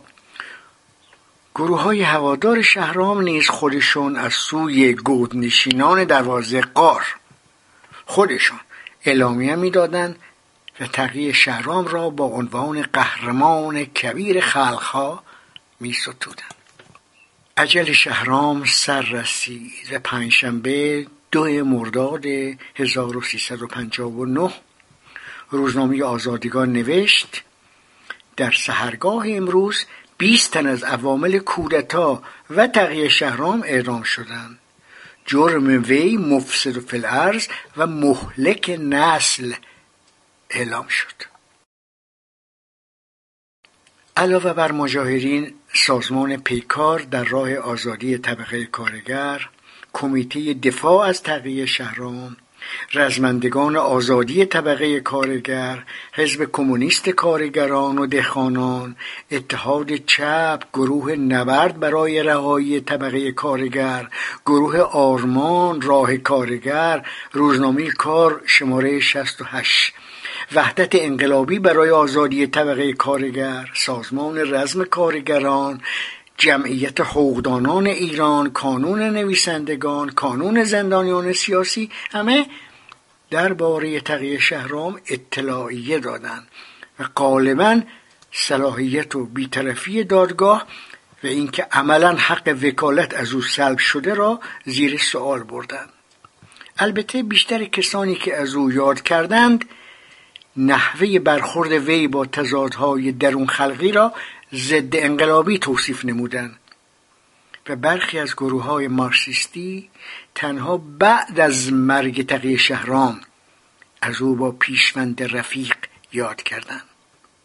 محمد قرزی محمد بشارتی اسخر سباقیان که بعدا نمایندگی ماشین کره کیا و اوپل را گرفت. سعید یزدانی صابونی پسر خواهر اسخر سباقیان که مدتی رئیس دفتر قرزی در وزارت نفت هم بود و با پدرش سرهنگ یزدانی در پروژه های رسمی دولتی و قانونی خرید اسلحه شرکت داشت. محمد حسین تارمی که در سپاه پاسداران قم فعال بود به معاونت سیاسی صدا و سیما رسید و بعدا با انتصاب آیت الله خامنه ای با ولایتی و شمخانی و محمد شریعت مداری در شورای روابط خارجی حضور داشت و در چین و عربستان هم سفیر بود. اینها همچنین جواد منصوری محمد مهرائین عزت شاهی احمد احمد الیسخر میرزا جعفر الاف و احمد رضا کریمی و دو نفر دیگه که نمی‌شناسم به نوعی به نوعی در سوال و جواب کردن از تقیه شهرام با جوی وی شرکت و یا مشاورت داشتند. یکی دو نفران بودند که اینا نسبتی با حاکمیت نداشتند. قبلا زندانی سیاسی بودند در رابطه با مجاهدین. و حالا نبودن با مجاهدین. یکی از اونها با تقیه شهرام دیدار داشت و بعد سفارش می‌کرد توصیه می‌کرد به حکومتیان که ایشون رو باید با مسعود رجوی مواجه کرد و انداخت جون هم. متاسفانه آنچه گفتم واقعیت داره. در نامه های شهرام که در زندان می و دست خطش موجود است. می خانیم عمل و زندگی سراسر مبارزه من که مشتمل بر سیزده سال فعالیت مستمر سیاسی و انقلابی می شود به خوبی می تواند پاسخگو باشد که آیا بر پیمان و عهد خود برقرار بودم؟ آیا بر میثاق و عهدی که با خلق خود بسته بودم میثاق و عهدی که مرا در راه مبارزه برای کسب آزادی و استقلال میهن و نابود کردن ریشه های ظلم و استثمار در جامعه تا پای جان متحد میساخت وفادار بودم یا نه؟ احتیاجی به پاسخ وجود ندارد زیرا که تاریخ و توده ها مسلما بهترین قضاوت کنندگان هستند. اگر در میان انقلابیون چند ساله اخیر ایران دو اسم در لیست سیاه و منحوس سواک برای حمله قرار دادن نوشته شده بود همه می‌دانند و بر هیچ مبارز آگاه و رزمندهی در طی این سالها پوشیده نیست که یکی از این دو اسم نام من بود. من هرگز در دفاع از انقلاب و آرمانهای انقلابیم ذره تردید نشان نخواهم داد و هر آینه باندهای سیاه و مرتجع فعال در دارستانی در توطعه خود که ریختن خون من جزئی از آن است موفق گردند همچنان استوار با سری افراشته و لبی خندان سرب مذاب را پذیرا خواهم شد. علا رغم همه تهدیدها و همه وعده و وعیدها هرگز هرگز پا را از روی حق و حقیقت و منافع اصولی مردم فراتر نخواهم گذاشت و قدمی که کوچکترین اثری در تضعیف موقعیت نیروهای انقلابی داشته باشد بر نخواهم داشت. حتی به بهای اینکه از حق طبیعی خودم در دفاع در مقابل اتهامات و افتراعات واقعا ناجوان مردانه آنها بگذرم. وقتی که قدم در راه مبارزه گذاردیم به خوبی می‌دانستیم که کمترین چیزی که در این راه باید انتظار داشته باشیم حبس و شکنجه و مرگ است. از آنجا که هر کس در سلول انفرادی خود خودش می شود این نامه ها که تقیه شهرام از زندان نوشته و به بیرون رسیده قابل تحمل است. باورش سخت است که وی چند بار در بازجویی گفته باشد. من صادقانه اعلام نمودم مارسیست هستم اما مسعود رجوی که می‌گوید مسلمان است دروغ می‌گوید او مارسیست است.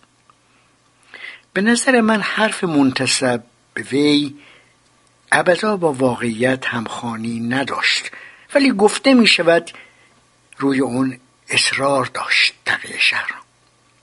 آیا مرتجعین حاکم اونچه را نتوانسته بودند علیه مجاهدین از زبان شهرام بشنوند به نام او عنوان کردند. امیدوارم چنین باشد.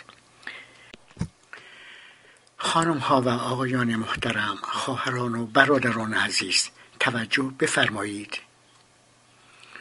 من دارم به گزاره های پیش از انقلاب به خصوص سال چهار به بعد اشاره می کنم به زمانی که پراشوب بود و پالاپال پر از هیاهوب و آشفتگی و قوقا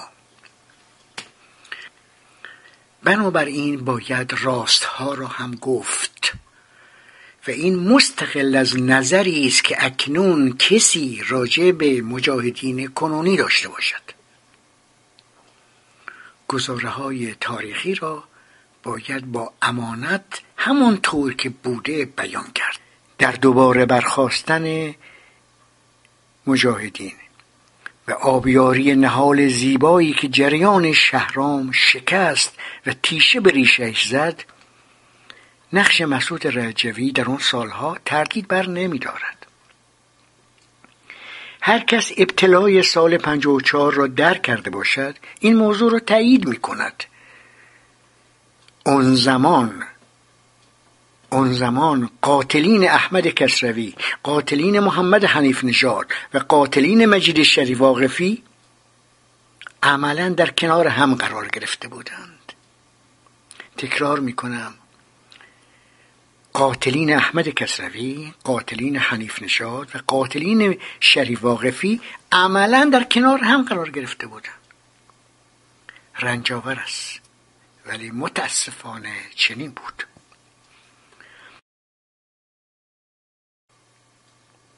اضافه کنم که سیزده روز بعد از دستگیری تقیه شهرام وی در نامی بلندی برای مهدی هادوی که اون موقع داستان کل دادگاه های انقلاب بود قبل از قدوسی.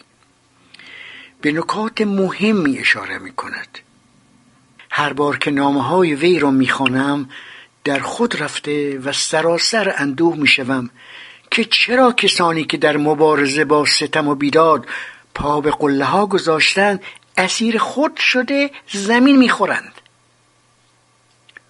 او که گفته بود خاک پای مردم هستم و برای مردم مبارزه می کنم چرا تضادهای درون خلقی را با گلوله و آتش و اسیر و کلورات حل کرد؟ نکته ها چون تیغ پولاد است تیز.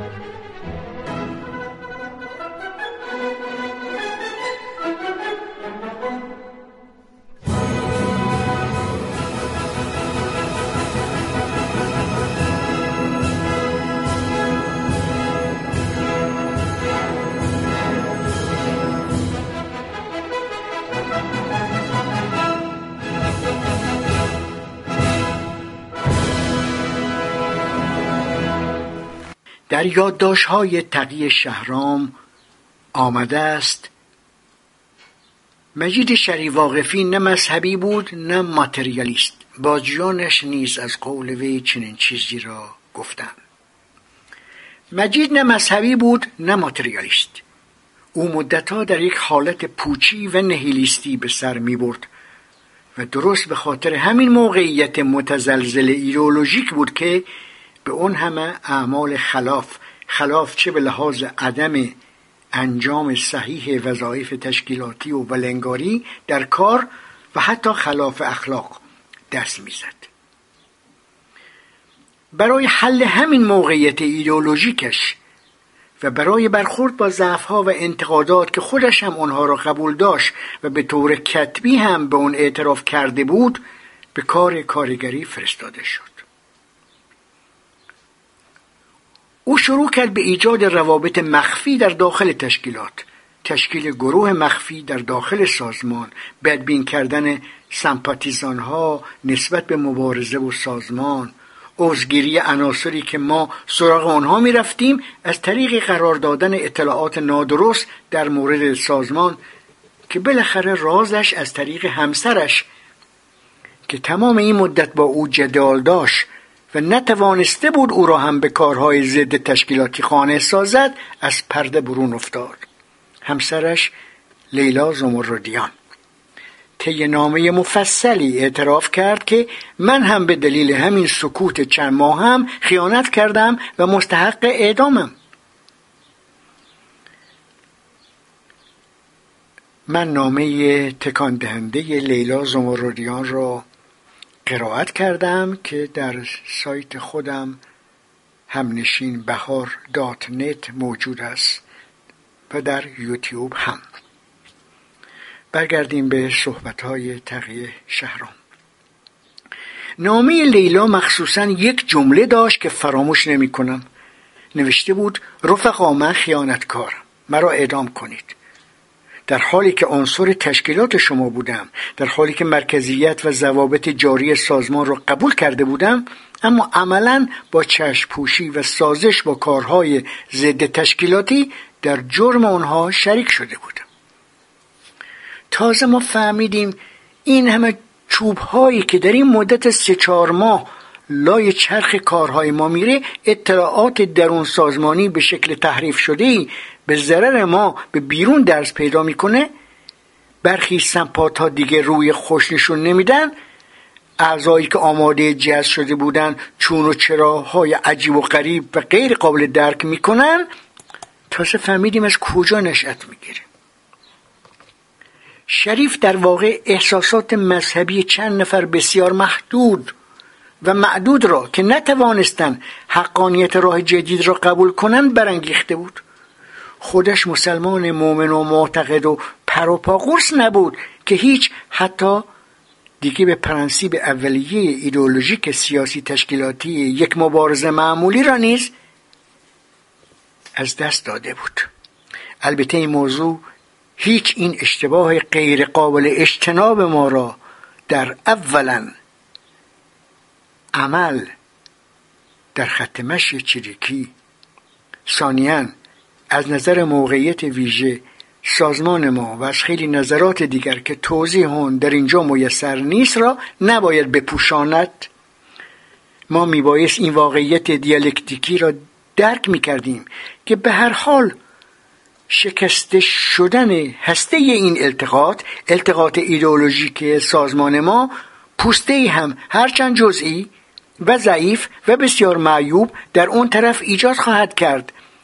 و درست چنین زمینه مادی هرچند جزئی است که به شریف اجازه داد افرادی مثل سمدی لباف و چند نفر دیگر را در خفا در درون تشکیلات دور هم جمع کند. اگرچه این درک و تحلیلی از مسئله می داشتیم به سرعت متوجه می شدیم که چگونه این شیوه برخورد حاد با نقض قوانین انضباطی یک سازمان مسلح انقلابی امکان دارد به معنای با تفنگ به جنگ اندیشه مقابل رفتن و یا پیروزی بر مخالفین فکری از طریق تفنگ تعبیر گردد.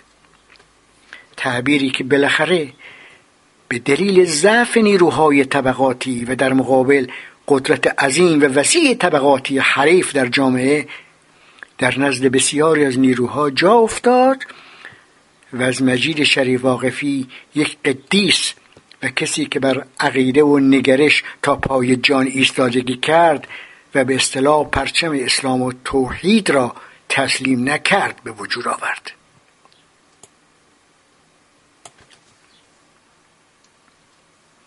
همانطور که گفتم آنچه قرائت شد از نامه های تقیه شهرام است که در زندان نوشته.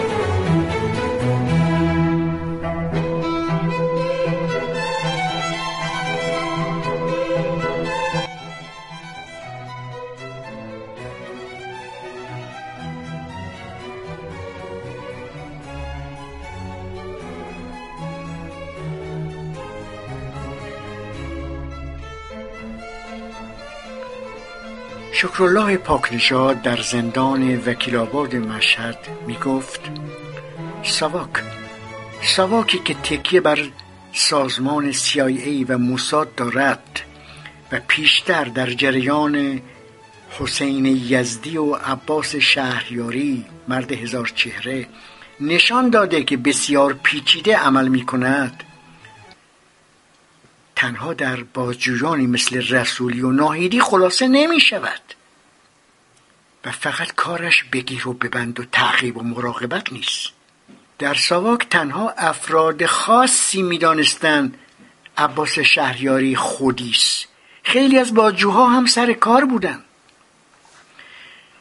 بدون تردید هدف ساواک نفوذ در سازمان مجاهدین بوده.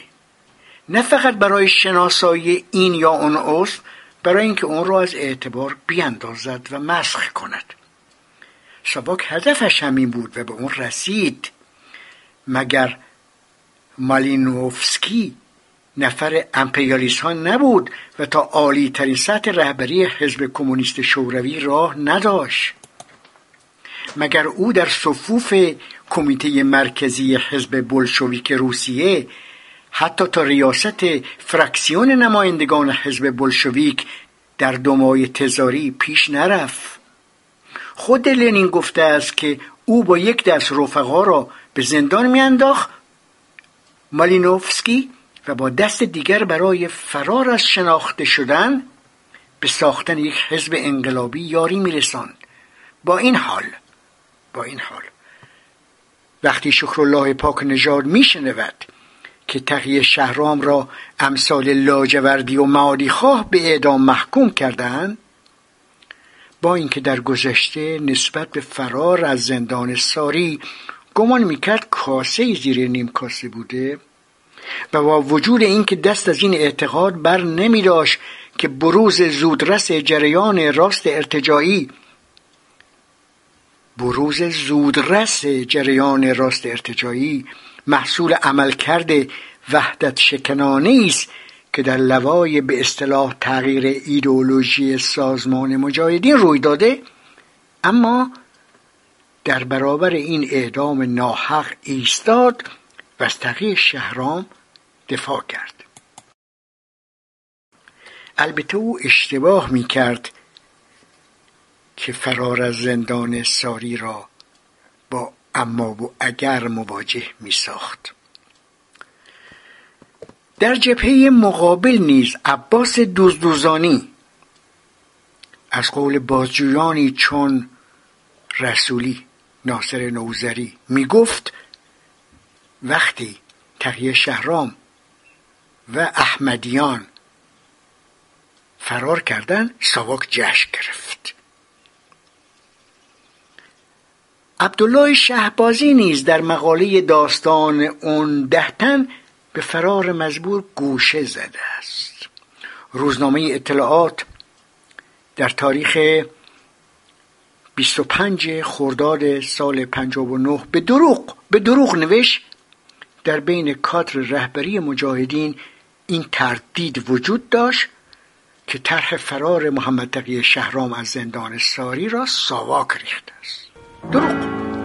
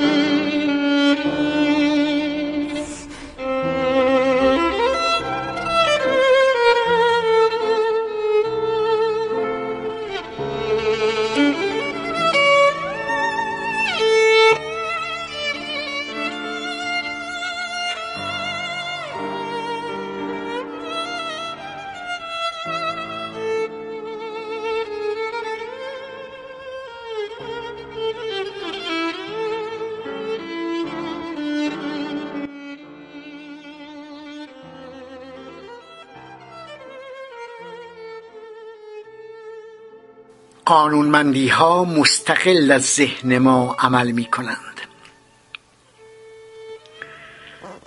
پیشتر اشاره کردم. غروب 22 بهمن سال 57 که مردم دست دسته به زندان اوین می روند تقیه شهرام نیز رهسپار آنجا می شود و آنگونه که خودش در نامه به هادوی نوشته غرق حیرت و سرور می شود که چگونه مردم جایی را که عقاب نیز به اون راه نداشت تسخیر کردند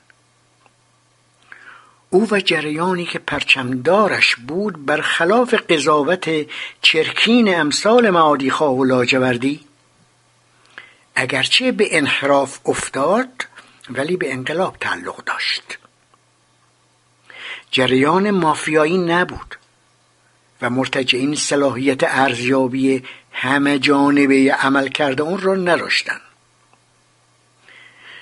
در مورد وی نیروهای انقلابی درگیر با رژیم پیشین مجاهدین فدایان پیکار بعدی رزمندگان جریانی که تقیه شهرام را اخراج کرده بود امثال آیت الله طالقانی و لاهوتی گلزاده غفوری همچنین نمایندگان مردم آگاه و دردمند آنها میبایست داوری کنند و آنان عملا به دادگاه شهرام راه نداشتند.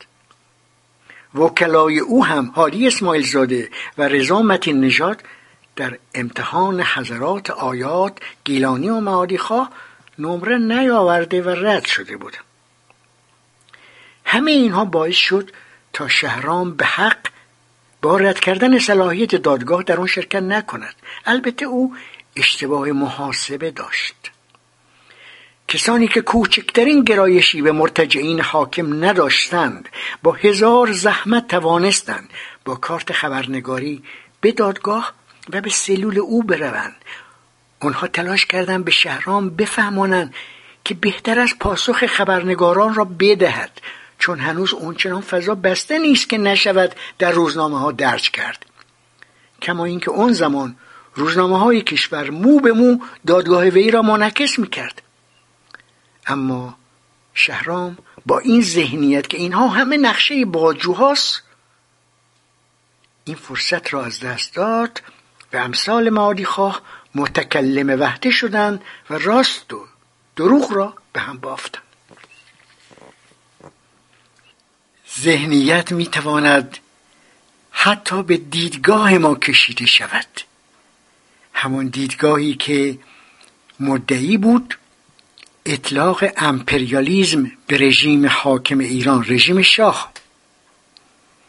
این عین جملات تقیه شهرام است در کتاب ظهور امپریالیزم ایران در منطقه و تحلیلی بر روابط ایران و عراق.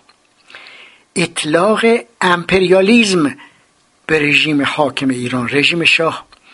به طور مشخص و برای اولین بار توسط ما و از طرف ما صورت گرفته است. بگذاریم. انحراف در تشکیلات سازمان و ضربه هولناک به اعتماد مردم را نباید تنها به پای تقیه شهرام نوشت.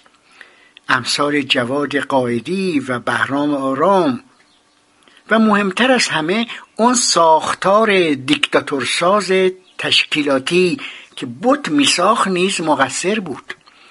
از خودگذشتگی افرادی چون جواد قادی و بهرام آرام را کسی انکار نمی کند شرایط سختی که شهرام در زندان با اون روبرو بود در برابر اونچه جواد قادی و علیرضا سپاسی آشتیانی با اون روبرو شدند واقعا بهشت بود. بهشت برین. زمان شهرام شکنجه بدنی باب نشده بود و حتی یک سیلی به اون نزدن. البته گاه پابند داشت و سلولش تیره و تار بود و هواخوری هم تقریبا از وی دریغ شد. نه ماه هم ملاقاتی با خانوادهش نداشت. بیخبر بودن اصلا کجاست؟ شهرام در گفتگو با حمید اشرف با اشاره به کلمه روسیه میراوزرینه که وی به غلط مروزرنیش می‌گفت و معلوم نبود چرا معنی اون را که جهان بینیست به کار نمی برد روی خورده بورژوازی و ایدالیزم خیلی مانور می‌داد. اگر او در سال شست و شست و یک به زندان میافتاد و می‌دید بر نوجوانان مجاهد و مبارز باران کابل میبندند و بعد در دسته های پنجاه و شست نفری تیرباران می‌شوند و کسانی که او دوگماتیست مذهبی لقم می‌داد با نفی سنت گرایی های کور و استبداد زیر پرده دین حتی تا دم مرگ دست از عقاید خیش نمی‌کشند و با آغوش باز به خاطر زندگی و صبح سپیری که خورشید آزادی بدمد به مرگ سلام می‌کنند بدون اینکه مرگ خواه باشند چه تفسیری داشت؟ آیا بر جهانبینی آنها میخندید؟ یا حرف خودش را که به مجید شری واقفی زده بود به یاد می آورد که بزرگترین انتقاد وارد بر من پیچیدگی جهان مادی و سادگی ذهن من است.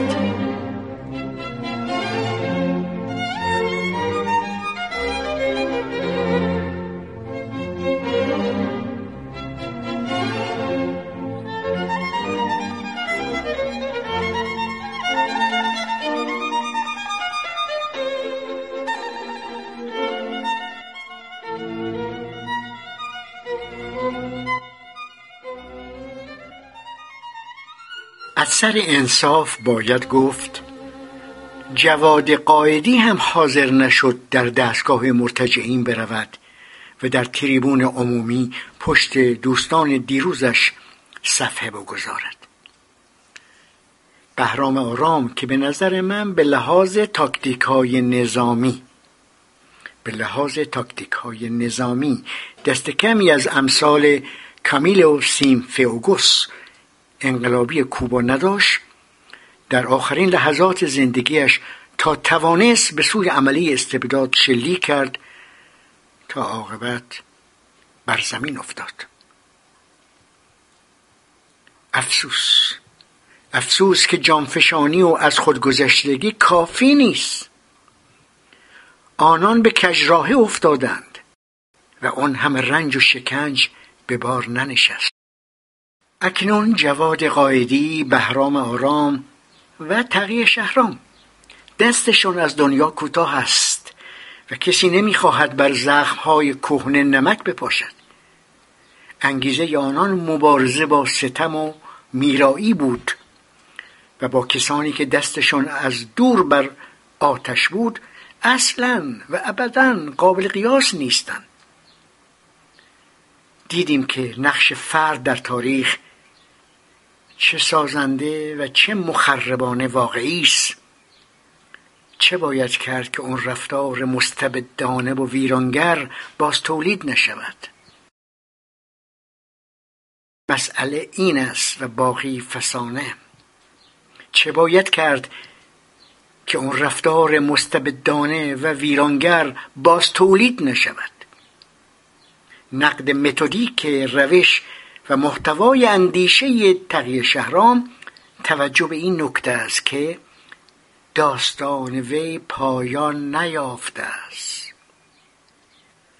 اگر جوی ایجاد شود که کسی عملا نتواند در برابر اراده برتر نطق بکشد اگر در جبر جف همه باید علکو بگیرند تسلیم رهبری بشوند و مسئولیت اظهار نظر بیمعنی باشد همون آش و همون کاسه در اشکال جدید رخ می نماید کما اینکه رخ نموده است. رخ می نماید و ردخور هم ندارد. باز هم و باز هم شهرام های جدید پرچم نخوت برمیدارند. کما اینکه برداشتند قانونمندی ها مستقل از ذهن ما عمل می کند